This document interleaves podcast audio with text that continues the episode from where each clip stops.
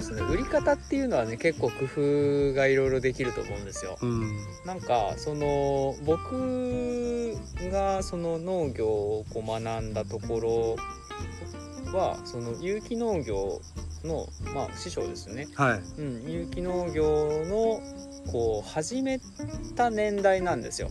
はいはいはい、うん、環境運動から来た有機農業有機農業運動か、ああ、うん、からスタートしてて。じゃあ有機農業第一世代みたいな。そうっすね。ううん。んそう有機農業って名前がついた最初の世代だと思うんですけど、うん。まあ、やってる人は前からやってたんでしょうけど、ううん。ん。そう。でなんかそういうなんか環境のためにっていうふうに始めた生産者とあとはあのなんだろう生産者とこう一緒になって世の中良くしていこうみたいな消費者グループもあったんですよね。うんうんうん、でこうその生産者と消費者のこう関係を提携って呼んでたんですよ。ああでも一定数その理解がある人数がいたってことなんですね、そうですそうです。うん、でもその有機農業者も環境をどうにかしなきゃいけないっていう意識があってはい。やっぱその消費者側にもそういう意識がある人たちがいたんですよ。へうえん、でそういう人たちがこう集まってうん。なんか安全なものが食べたいって、ううん。んいう風にやっててでこうあったんですよね。うんううん。ん、いいうまい具合にマッチングして、ううん。ん。でその付き合いが始まったんですけどその普段スーパーとか、まあ、直売所でもそうですけど買い物する時ってはい。顔が見えないじゃないですかはいはい。うん。でこう生産者がいてうん。卸がいて、うん。でまあスーパーとかがあって、うんうん。で消費者に渡る、うん。まあ、何枚かはい。ありますけど、うん、そうじゃなくって、まあ、直接つながる、うんううん。ん、でなんかこうその提携っていうのにだんだんそのルールをこう作るようになってきたんですよね。ううんん提携の10か条っていうのが、ええはい。そうそう。なんか有機農業名前の団体名をちょっと忘れちゃったんですけど、はい。有機農業推進局だったっけなうん。まあなんかその有機農業者のグループができたんですよね、うん。うん、でそこがその生産者と消費者の関わりからこう世の中変えていこうみたいな、ううん。ん、でそのために、まあ、何ができるかっていうのをかん一緒に考えていこうみたいな、ううんんまあ、組織になっていったんですけど、ううんん。あ一緒に考えてこうなんですね。有機農業者だけが考えるんじゃなくて、うん。あ消費者も一緒に考える。その仕組みがあの提携って呼ばれてて、うん。まあその今だったらねあの三官提ああれは提携じゃなくて連携か、まあ、企業間と提携とかあるけど、うん。まあ、有機農業者第一世代とかいう人たちにはちょっと特別な意味がある言葉なんですよね。うんううん。ん。でまあ、具体的にどういうことかってちょっと踏み込んでいくと、うん。あの例えば、まあ、作付け計画とか立てるじゃないですか、はい。年間どういうの作ろうかって。それをもう自分た自分がやるんじゃなくって、うん。もう消費者と一緒に考える。うん。うん、で消費者グループがこうどんだけ欲しいからうん。生産者はこんだけ作ります。うん。うん、で農薬も化学肥料も使わずに、うん。その消費者に安心して食べてもらえる野菜を届けますと。うん。うん、でそこには責任を持ちます。うん。でその代わりこちらで作ったものは全量引き取ってくださいねっていう。うん。約束をするんですよね。うん、まあ契約って言ってもいいと思うんですけど、うんなんかそういうやり方があるんですよ。うん。ううん。ん、これはじゃああの例えばよく言われてるその、見た目の良し悪しうん、っていうのは一応は理解に入ってくるんですか、そうそう、あー。もうそういうのも全部込みで、はまああまりにもこう虫食いがひどくてもそうどこ食べるんだよっていうそうそんなん出さないですけど。い、。ものづくりのプロとしての そうそうそうそう。こんなの出していいのかっていうちょっとなんだろうモラルというかうん。コンプライアンスにもなるんですかね。もうそこはもう生産者としてのプライドの部分とかも入ってくると思うんですけど、うん。まあ、よっぽどひどいのはね、まあ、自分たちで食べるとして、うんまあこう例えばきゅうりだったらスーパーで売ってるのはこうまっすぐ一直線なんですけど、うんうんうんまあ、こ弓形、あー C の字みたいな、はいまあそのぐらいは出す。うんうん。食べる分に問題がなければ、うんまあ全然 OK と、うん。うん、いうふうにこう全部こう受け取ってもらう、ううん。んでその代わりこちらは責任を持って生産しますと。うん。うん。でまあ気候とかのねその変化なんかもあるから、まあ、そういうこう豊作の時もあれば不作の時もありますようん。っていうのもこうお互いも話し合って、うん。うんうん。あのーなんだこう理解し合う、うん。うん。まあ、支え合う関係なんですよね。うん。うん、そう。で僕がその研修した農場でなんかこう一番学びになったのはそこかもしれないなって、うん。生産者と消費者の関係が、あすごくあこれでこれかって思ったんですよね。値段もそんなに変わらないってことですよね。もう取り決めの中で決めてる。取り決めはねいろんなやり方があると思うんですけど僕が行った農場ははい。あの季節関係なく一律キロいくら？ああこの野菜別でもう金額決めて、うん。あそう。で流通に出すのがキロいくらだったんですけど、はい。はいそのえっとね提携してるえっと一般家はい。庭は野菜セットで届けるんですけど、うん。あの1回につき2500円で決まってました、うん。うん、年間通して。月1で12回分ってことですか？それとも？え毎週。あ毎週なんですね。ああなるほど。おおびっくりした。ガチャガチャが。うんガチャガチャが。そうだからねよく食った食ってくれたなこの量みたいな。ああ結構あるんですねじすゃあ。ごいっすよ、えもううち今夫婦2人だからっていうのもあるけど、えはい。食べきれないなって思いますもんね。1週間では。うん。あ だからまあだんだん一番最初はその毎週食べてくださいっていうのだけだったんですけど、うんまあ、だんだんその、まあ、家庭環境なんかも時代になんかこうよって変わってきてて、うん。でまあ学習があったりとか、うん。うん。まあ、月1も中にあったかな、うん、とかはあったはあったんですけど、うん。まあ、基本はこう値段固定のセットを毎週届けてでもう内容も量もお任せ、ううん。んだある意味うん。受注生産ですよね、まあそうっすね、うん、考えたら。内容はお任せだけど、うん。うん。あの注文をあらかじめ受けて届けるってことは、うん。うん。受注生産かもしれない。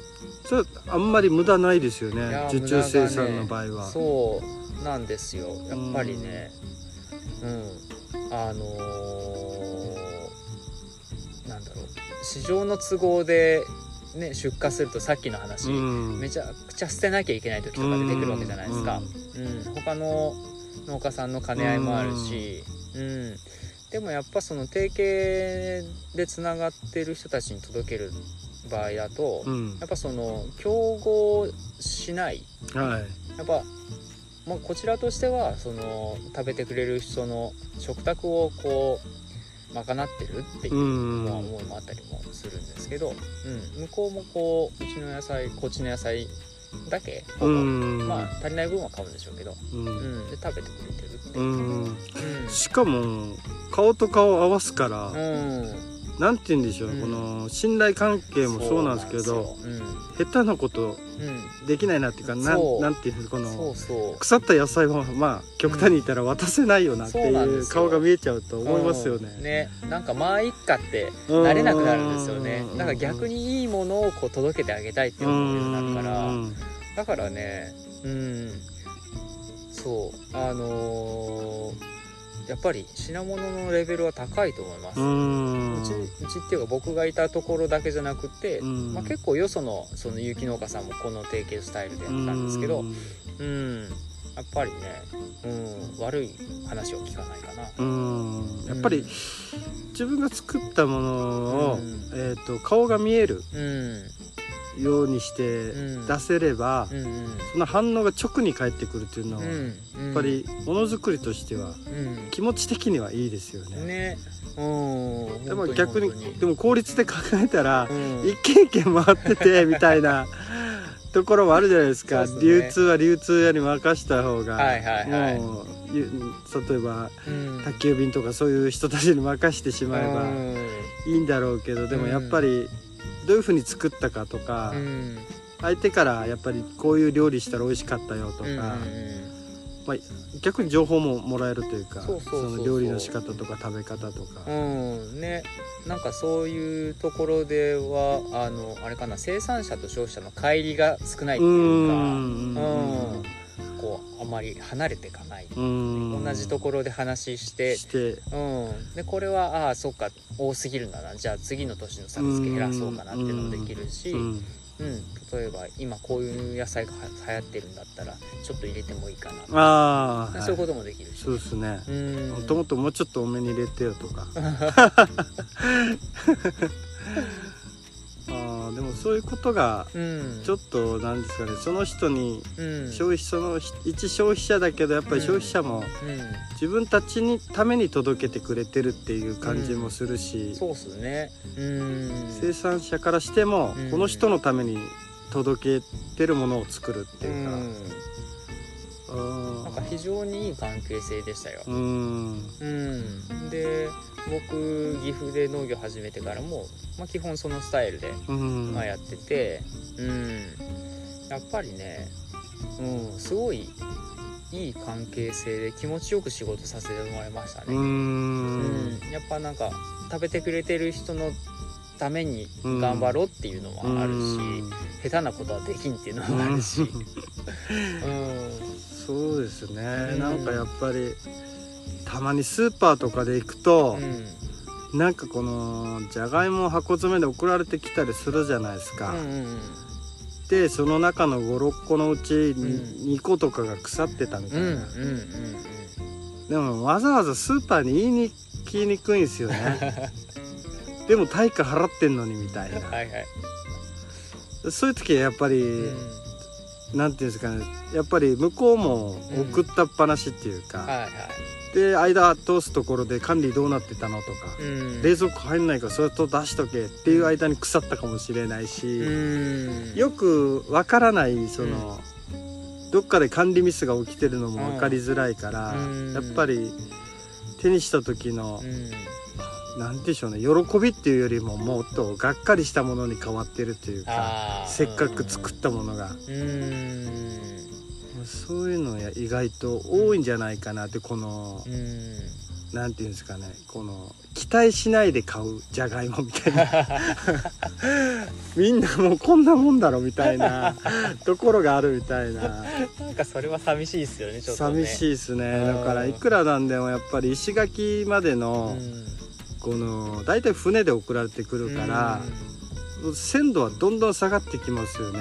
うん野菜の質がやっぱりちょっとなーっていうのはやっぱ内地から来て一番思ったことかも。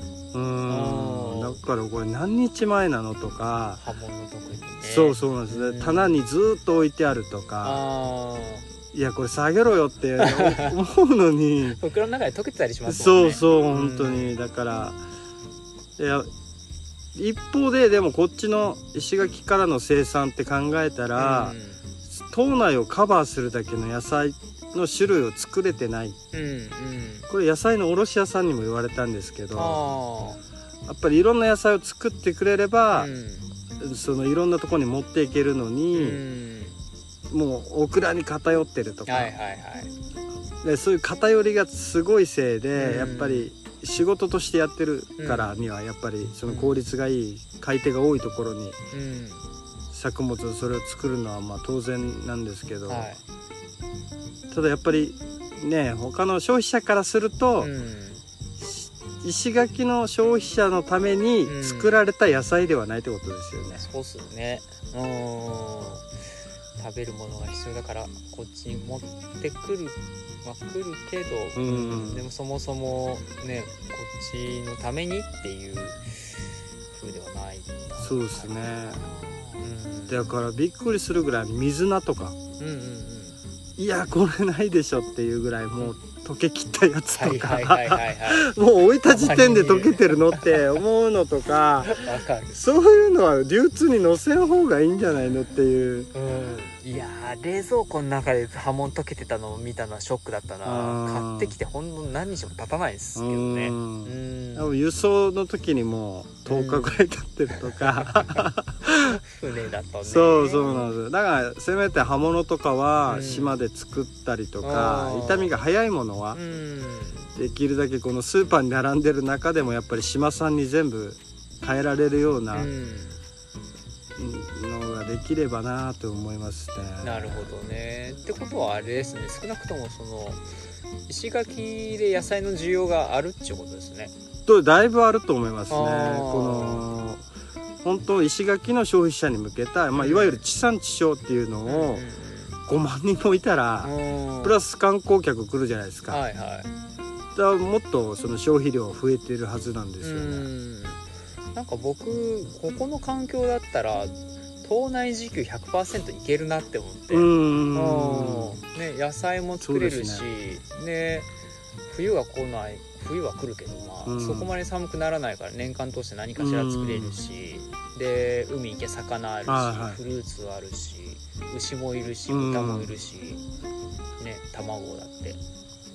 なんか今日の新聞でうん。石垣の、えー、と農地面積うん。出てたんですよ。うんうん。1万1000ヘクタールでしたよ。1万1000ヘクタール。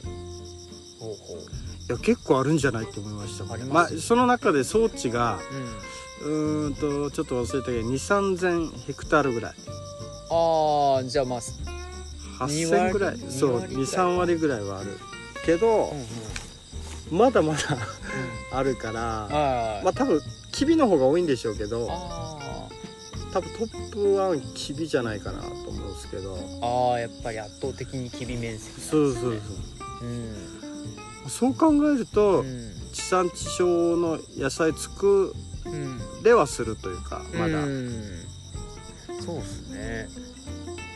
うん、だからまあそういう人たちが増えるのもいいのかなって思うんですけど、こればっかりは人の 人のやることだからそんなにああだこうだ言うべきとこではないんですけそうどっすね。うんうん、だからやっぱり葉野菜とか消費の早いものっていうかこの足が早いものはなんとかしてみんなで作れないかなみたいな、うん。うんね。その、うん。なんだろう。プロじゃなくていいっていうか。あーあまあうん。時給の的に。そうそうそう時給の的うん。にやっぱりなんだろうこの永谷さんみたいに今うん。週末ファーマーになりつつある人とか。はのでもやっぱりそういうの作れたらいいなって思うんですよね。みんなで、ねなんか僕なんかこう最終あ目指すところっていうのかななんかこう人類はいがいい形でこう続いていく一番いい方法じゃないかと思ってるのが国民皆農業だと思ってて、はい。うん、やっぱみんなこう土に触れた方がいいよって。うん。で自給する野菜は自分で作って、はい。で足りない分はプロ農家さんから買って、みたいな、うん、でそうやってたらなんかみんなこう健やかに、ううん。んでお金にあまり縛られず、ううん。んね、生きていけるんじゃないかなって思って。だからまあ結構いい時代になってきてると思うんですよね。そうですね。家庭菜園やるうん。人だいぶ増えてきたし、でも中にはやっぱりお金出して買いたい人いるんですよね。ああいますね。何回周りに勧めても、うん。教えますって言っても、うん。いやもう作ったのを売ってくれればいいからって。私そんなのいいからみたいな。えそうなんだみたいな。はいはいはい。まあだからあまりそれがきついと押し付けにもなるのかと思って。そうっすね。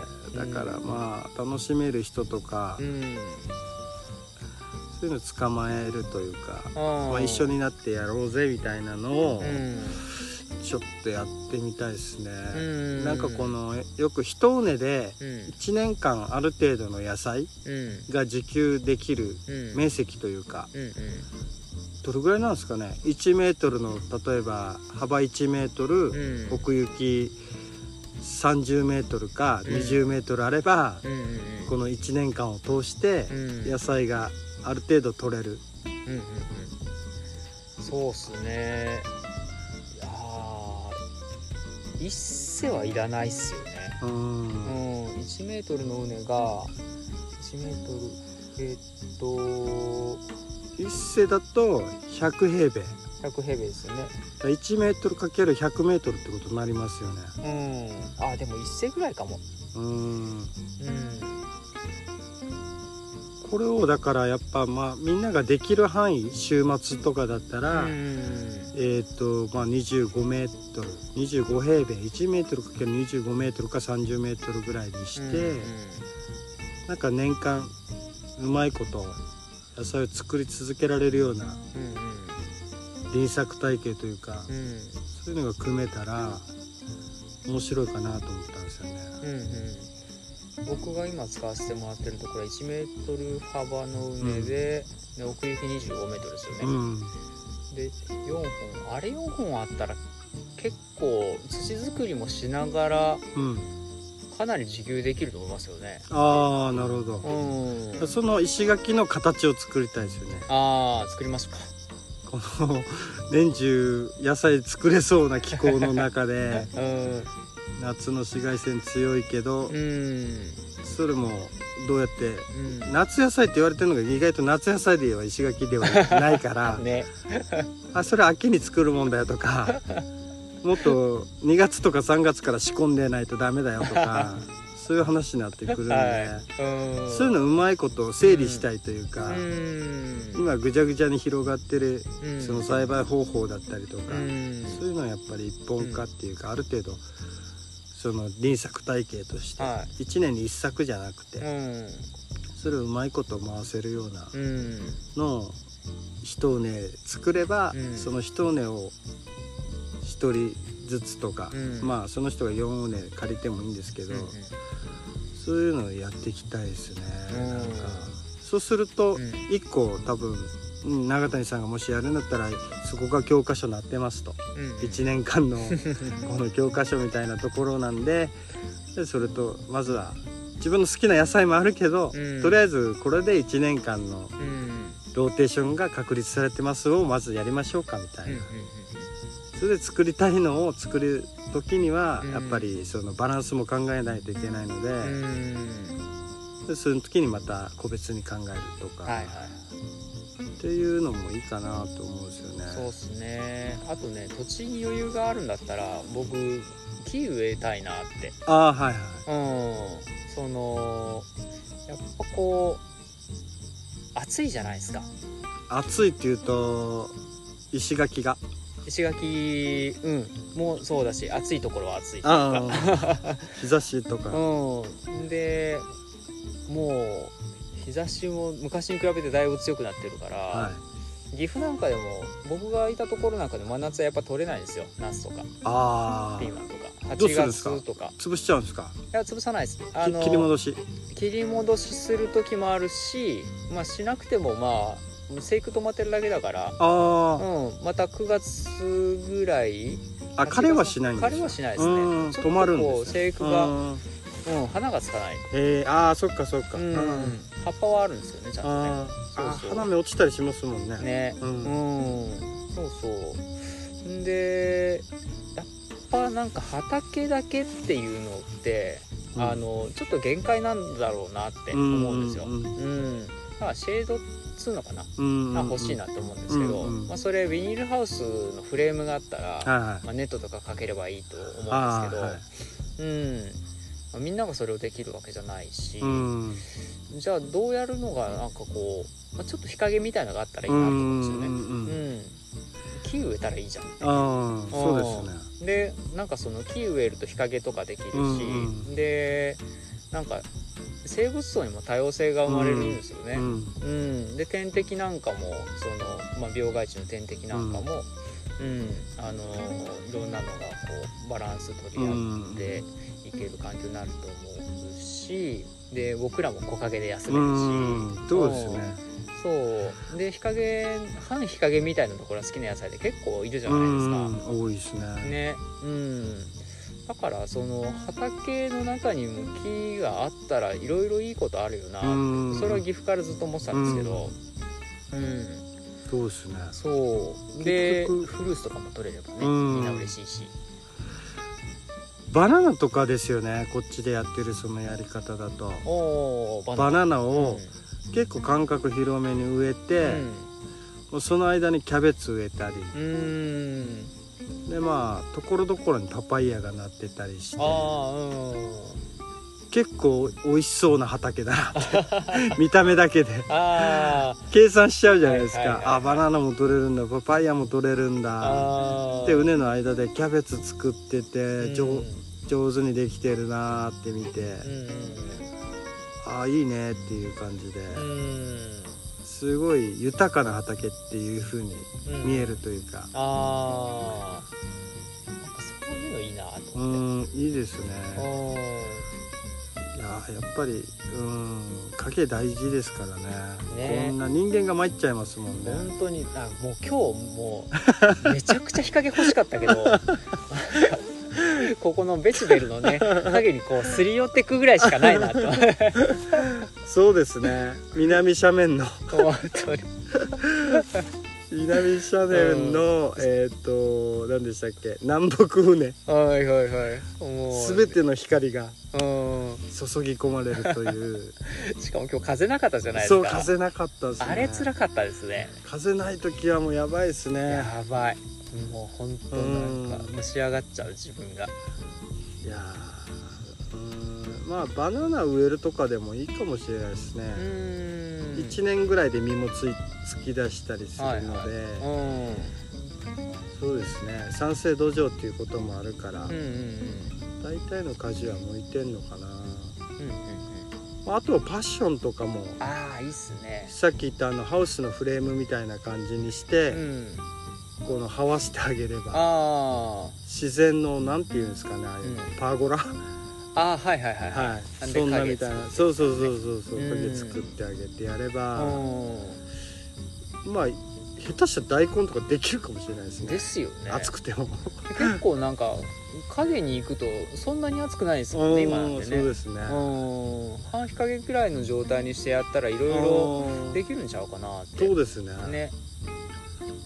つる製のやつをまあ、うん。ハウス状に這わすとか。うん。うんなんかいいですね。野菜でも結構つる製のものもね。あったりするし、うん。雑草でもあるんですよね。あのうん。マメ科のつるのやつ。あれ鬱陶しいやつ でもあれで一回あのトンネルの支柱残してた時があってあ綺麗に中空洞でしたよ。ー。へつるが覆って支柱の上をずっと張ってってるかー。らはいはいはいはい。こう中どうなってんのかなと思ってこうつま面から見るというかうんうん。前方から見た時にうん「おわすごいずっと空洞なってる」みたいな。へえまあそれはうん。ちっちゃいトンネルだからやっぱり光が遮られてるから中草生えてないんですけど、うん。もしかしたらそれのでかい版というか。はいはいはい。で草だから強いじゃないですか。このもともと生えてる野生の草だから。うん何やっても枯れないからうん。普段からもう生い茂ってるやつだからこれは這わしても面白いなって思いましたね。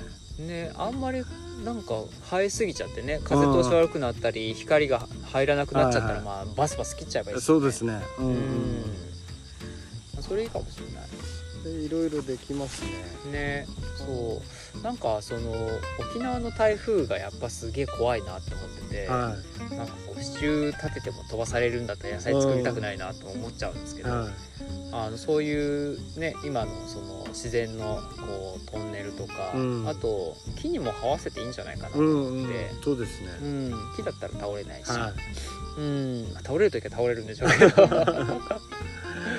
うん確かに。うん。なんかそういうこうなんか自然のものを使ってうん。もういいのかなって。うん。うんその方がなんかねあのやっぱなんだろう変化がある畑うん。面白いなって、うん。その農業をやる上で作業効率っていう面で考えたらうん。スコール悪いけど、うん。でも僕らみたいなやり方ちょこちょここう、うん機械使うといってもそんなに使わないじゃないですか、まあ、それとかあと家庭菜園をやるぐらいだったら、うん。もう木はかなりうん有用なんじゃないかなって、そうですね。うん。特に果樹の木だったら。ね嬉しいっすもんね。嬉しいね。うん、うん、確かに全部できるからこそできることっていうか、うん。素材がいっぱいありすぎて逆に。どの組み合わせにしようかっていうパターンがうん。いっぱい考えつくからやっぱり、はいはい。そこは、ううんん、いろんな人がやって事例が溜まっていくとうん。変化があって面白いかもしれないですね。ね。うん。多分その組み合わせなんかも人それぞれの好みでやると思うから、うん。なんかそれも面白いと思うんですよね、はいはいこここんな組み合わせでやってるけどちゃんとできてる、うん。見に行くのもね面白いと思うんですよね、はいはい。うん、ううん。ん。そっか。うんそういうのはまだないと思うんですよ。家庭菜園とかの区画貸しって、まあ、結構いろんなところでやってるじゃないですか、はでもその木とか込みっていうのはまだあんまないんじゃないかなと思うんですよね。うん。あとあれ小屋付きとかね。はい。うん、小屋付きはあの日本であるのかわかんないけど海外とか結構いろんな国でやってて。小屋っていうのはなんかうん。泊まれる小屋みたいな。えっと泊まれるところもあるんじゃないですかね、結構大きいのを作ってるところがうん。あったりとか。あとはい。まあお茶飲む程度うんの休憩小屋みたいな、ああ、はい。なんかねまあいろいろこうバージョンがあるみたいなんですけど。ショートステイみたいな。はいはいはい確かに。うん景色はまあいいですからね。うんねこの畑。本当にね 眺めめちゃいい海が見える。ねで本当もうかっちりした小屋じゃなくても東屋みたいなねそうですね。もうとりあえずこう日よけがうん。あるとねいいですね。うんメチベルで束作って。ああいやね吹きますかい。いいですね台風で一瞬で飛ばされるかもしれないけど。あれでも昔の沖縄のお家ってそうい。うかかかやで。かや吹いてたんですですよね屋根。はい。うん。そう。あれはえっ、と親父たちが小学生ぐらいだからまだそれでも55年前とか。あまだそんなに経ってないんだってあ感じでですすねねじゃあまだやれる人ギリギリいやいないんですよ。あもういないんだ。いないですね。当時のどこの山からその茅を取ってきたのかがちょっとわからないまあ木はいくらでも揃えられると思うんですけど。蚊帳ってそのそれ用の特別な蚊帳があるんですか？いや多分、ん。あの特別っていうより多分一番生えてる茅だと思うんですよ。ああ島の中の。そうそうそうそう、うん。多分もうそわざわざ生やしてないと思うんですよああまあそうです、ね、何かを植えてまで。はいはい。一番長持ちするやつみたいなやーつじゃないですかね一応なんかねあの稲わらでもできるできるらしいですけどはい。やっぱ持ちが悪いって言いますもんね。悪いっうん。稲わらはもうすぐじゃないですか雨濡れて。2年ぐらいっつったかあーいや石垣だとどうかな雨濡れうんて蒸し暑くて紫外線でボロボロになったらもなうん。うすぐかな。朽ちそうな気しますそうですね。うん。なるほどなまあでもやれることはうん。いっぱいありますね。ねありますよね。そっか、うん。いや椎茸もややりたいんですよねあしいたけやっねあしいたけこそさっき言ってたその雑草のこううん。トンネルの中で、うん。で風通しよくしとけば結構いけるんちゃうか埼玉で、うん。えっと、原木椎茸やった時なはう、ん。ぞえっと植木屋さんだったんですよ、はあはで庭に、うん。庭っていうかもう平坦な庭ですよ、うんうん。山とかじゃない、あうん。そこにえっ、としだれ桜が結構な本数植わってたんですよ。え？え？その敷地の中に。敷地の中に。おおしだれ桜これまあ売り物なんですけど。はいはい。苗木？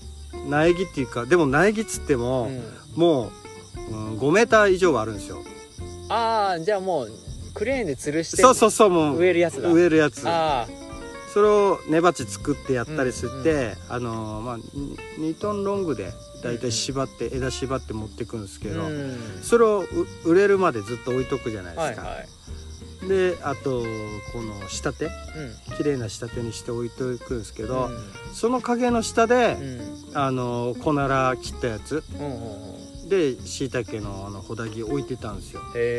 鳥居型にしてこの立てて、はいはい。その木と木の間に。それでもできてたんで。おいけますねじゃあ。そうだからうん、湿気はただでさえあるからうん結局日陰の問題なのかなと思って、うんうんうんうんもしかしたら。うんうんうんね